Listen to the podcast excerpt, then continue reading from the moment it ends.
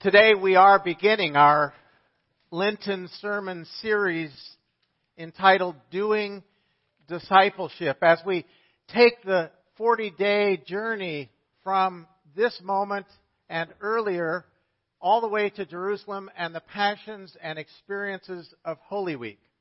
We make a pilgrimage with Jesus every year through all the aspects of his ministry and then we focus sort of in a laser type way on Holy Week and what it means to go through the enormous struggles that Jesus had, the highs and the lows, and the highs again, from Palm Sunday to his betrayal, his crucifixion, and then his rising on Easter morning. All this is to come, but here we are on the front edge of this Lenten journey as we seek to be Jesus' disciples. And so we're launching into this time of doing discipleship. It's something we're supposed to do all the time, but we want to make it a more focused, intentional aspect of our journeying this year. We're going to do that by experiencing some of the individual disciples. Our winter sermon series was the sacred arts of life, and we looked at lots of different art forms as that helps us in our growth and our faith life. And so we're continuing that in a way by using the art form of drama. We'll be using that uh, as we meet the different disciples. So, what, what is discipleship? Discipleship is different than being a student. It includes being a student, it includes learning, it includes growth. But you can be a student and go to class and then leave and then go on to all sorts of other things. But a disciple is one who fully commits his or her life to following with the teacher, with the master.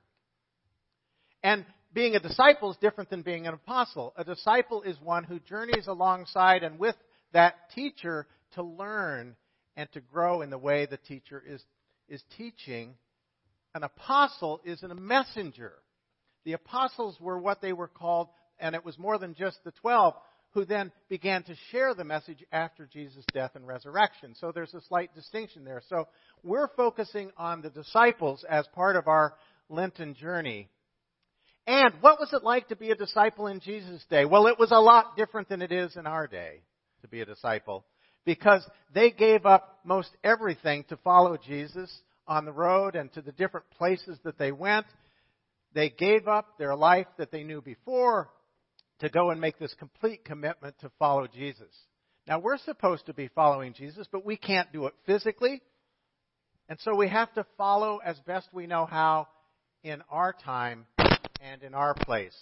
And that's a challenge. I don't know what's going on with that, but um, anyways, we uh, we want to follow and grow, but we want to make it more complete because that's what it was to be a, a disciple in Jesus' day. And so it's, it's easy for people today to segment their lives. Well, this is this part of my life, this is this part of my life. But if we learn anything from the disciples, it was that discipleship was all of life. It was all that we do in all the various aspects of our living. And that's a challenge. It was a challenge for the disciples to give up things and follow Jesus in their day. Ours is not that same challenge, but it's a different kind of challenge. No less uh, of a struggle for us to get our priorities right as we do that. Now, the disciples in Jesus' day, there were many. There was there were a lot of people who found their way to that circle of folks who followed along with Jesus. It wasn't just the traditional 12. There were women, Mary and Martha, and others who were part of the followers of Jesus. But our tradition has that there were 12 disciples, right? And you know their names, right? Matthew, Thomas, John, and there were two James, Philip, Peter, Andrew, Bartholomew, Thaddeus, Simon the Zealot, and Judas, right? Those are the 12 traditional disciples. And I'm going to do something. I hope it's all right. When our kids were younger, um, they, in the church they grew up in, they learned a song about the disciples to teach the names, and I'm going to teach you that song today. it was written by one of our UCC ministers, Brian Sergio, who had a music ministry. He's now serving a church in Wisconsin. And I looked him up online. I ordered the music so I'd have it, uh, for today. It came last week, and I've been going over it, so I'm going to teach it to you now. And here's how it goes, and then you're going to you're going to learn it with me. So it goes like this: Matthew, Thomas, John, and James, the first of two. Philip, Peter, Andrew, and Bartholomew. The other James, zealous Simon, fickle Judas, and nothing rhymes with Thaddeus. All right, are you ready? So you're gonna you're gonna follow after me. I'll give it to you in little segments. All right. So we're all children of God today. So we're gonna learn this this song. Are you ready? You're gonna follow after me. Matthew, Thomas, John, and James, the first of two. Now you try it. Matthew, Thomas, John, and James, the first of two. Philip, Peter, Andrew, and Bartholomew. Your turn. Philip, Peter, Andrew, and Bartholomew, the other James, zealous Simon, fickle Judas, and nothing rhymes with Thaddeus. Very good. All right. Now, we're going to try it again. You're going to follow me. We'll have the same pattern, but we're going to speed it up a little bit. Repetition is what helps you learn names, right? If you meet somebody and you only say their name once, it's easier to forget it. But if in your mind you keep repeating it, you remember that this is Ellen. Okay? So here we go. Matthew, Thomas, John, and James, the first of two. Matthew, Thomas, John, and James, the first of two. Philip, Peter, Andrew, and Bartholomew. Philip, Peter, Andrew, and Bartholomew, the other James, the other James, zealous Simon, zealous Simon, fickle Judas, fickle Judas, and nothing rhymes with Thaddeus. Rhymes with Thaddeus. All right, here we go, a little faster. Matthew, Thomas, John, and James, the first of two. Matthew, Thomas, John, and James, the first of two. Philip, Peter, Andrew, and Bartholomew. Philip, Peter, Andrew, and Bartholomew. The other James. Zealous Simon. Fickle Judas. And nothing rhymes with Thaddeus. All right, one more time, even faster. Matthew, Thomas, John, and James, the first of two. Matthew, Philip, Peter, Andrew, and Bartholomew. The other James, The other James. zealous Simon, Zealous Simon. fickle Judas, and nothing rhymes with Thaddeus. And nothing rhymes with Thaddeus. Well done, well done. Okay, so now it's time to meet our first guest, Andrew. Andrew was a very interesting follower of Jesus. We don't know a ton about him, but we do know a few things about him. In fact, it was in 1750 that Scotland made him their patron saint. But what we know from Scripture and the text we read is that, that Andrew uh, was a fisherman. And he was also the brother of Simon, who was then called by Jesus Peter. So let's meet Andrew and invite him into our midst today and uh, hope that he can find his way all the way out of the past into today's world.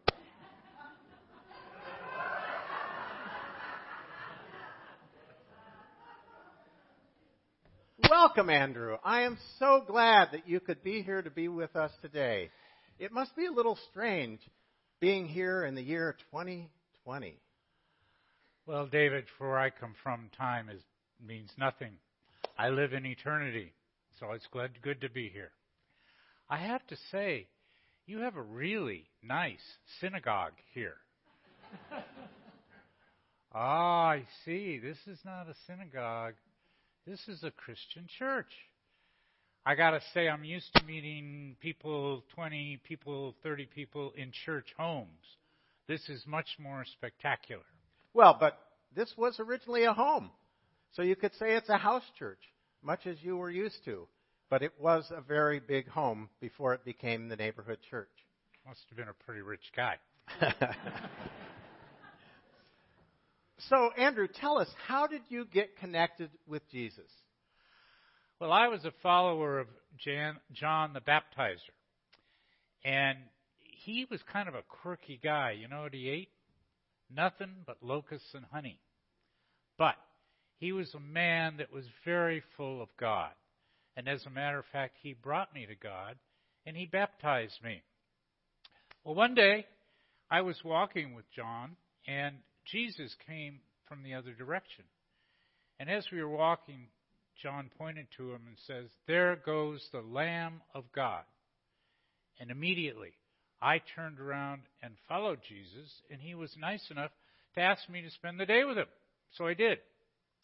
The next day, I was out fishing, which is what I did, and I was close to the shore, and Jesus came along the shore and said, Follow me, and you will become a fisher of men.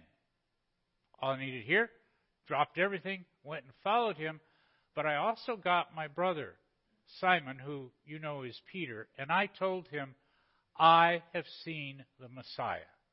And Peter followed me, and I became the first disciple of Jesus, and I'm very proud of it. Hmm.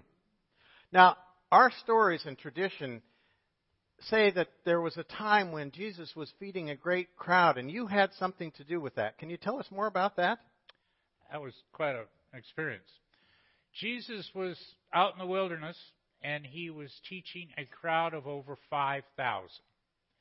And it got to be late in the day, and so we disciples said, uh, Jesus, you might want to cut this off because they all need to go somewhere to the local villages and get something to eat.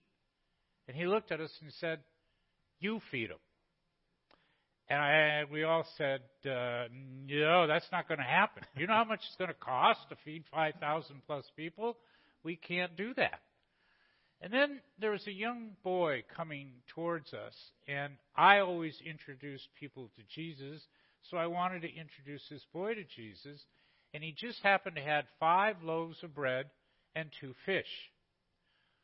So, Jesus blessed the five loaves of bread and the two fish, and then we used those to feed 5,000 plus people. Don't ask me. I don't know how it happened, but it did.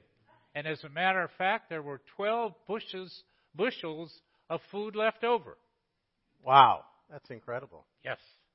Now, uh, tradition also has it that you um, were a person of hospitality and uh, you always wanted to make sure that people were introduced, as you said, introduced to Jesus. Um, can, is that true that you had that reputation of, of really bringing other people and strangers to Jesus? Yes, everywhere we went, I felt it was my role to bring as many people to Jesus as I could. One specific example is that Philip, another disciple, asked me to take a group of Greek people to Jesus. I assume he asked me that because my name is in Greek. It's a Greek name. So I took those people and I introduced them to Jesus. And that was very important to me to introduce people to Jesus then and it is very important to me now to introduce people to Jesus. Hmm. In our tradition here at the neighborhood church, we we celebrate communion every month.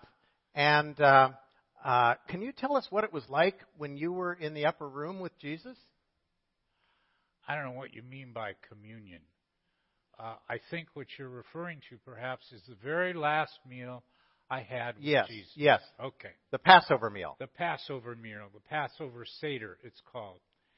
And we all were lined up on this table and we had our meal, but towards the end, two things happened that were pretty strange to us. Number one, Jesus took bread, blessed it, broke it, gave it to us, and said, This is my body which is broken for you. Do this in remembrance of me. He then took a cup of wine, blessed it, and said, This is the new covenant in my blood. Drink it in remembrance of me. We were confused. We didn't know exactly what that meant, but we certainly came to know what that meant. Hmm. Well, then, of course, everything followed his uh, crucifixion the next uh, day, and and then uh, his time in the tomb, and then, of course, his glorious resurrection on Easter. Um, but tell us, can you tell us in just a, a, a short amount of time? Can you tell us what happened following all that in the time that you were on earth after Jesus' death and resurrection? Well, I first want to tell you the shame and the guilt I felt for not staying with Jesus during his arrest, his trials, and his execution. That, has, that was terrible. But not long after his execution and resurrection, the Holy Spirit came to all of us disciples, and it came down in fire and so forth. And it gave us the courage to go and spread the good news of Jesus Christ as far as we could go. So we all scattered, diff- going different directions all over. I went north from Jerusalem and then west and ended up in what you now call Greece. However, those that were there wanted me to worship pagan gods. And I said, uh uh-uh, uh, i am not going to do that. So they tried and they tried and they couldn't do it. So they finally said, well, we're going to have to execute you. And I said, all right. And they said, we're going to crucify you. I said, all right, but do not use the same type of cross that Jesus was crucified on because I am not worthy to use that same type of cross. So what they did was they made an X like this and they tied me to the X. They did not put me up there with nails. And the reason for that is I would live longer on the cross and suffer more. Guess what? I lived for two and a half days. But the entire time I was on that cross, I preached the Word of God. Now, that cross, as I understand it, has some significance because it is called St. Andrew's Cross. And it is very popular. I am very pleased to tell you I am the patron saint of Scotland, and I am also the patron saint of Russia. And those countries and many more, you see many St. Andrew's crosses. Hmm. Well, Andrew, this has been fascinating. We really appreciate you taking the time to be with us. I know you have a lot of time, but we appreciate you being we appreciate you being with us today, and uh, we want to thank you because what you not only what you did as a follower of Jesus and disciple, but after his life, how you continued to make that possible, what you did on his behalf afterward for the early church, but also for us in the church today, because without you and the others, we wouldn't even be here today. So we want to thank you and bless you, and uh, really, really want to just say uh, we appreciate how much you've been uh, a part of us today. Thank you, Andrew. Thank you very much.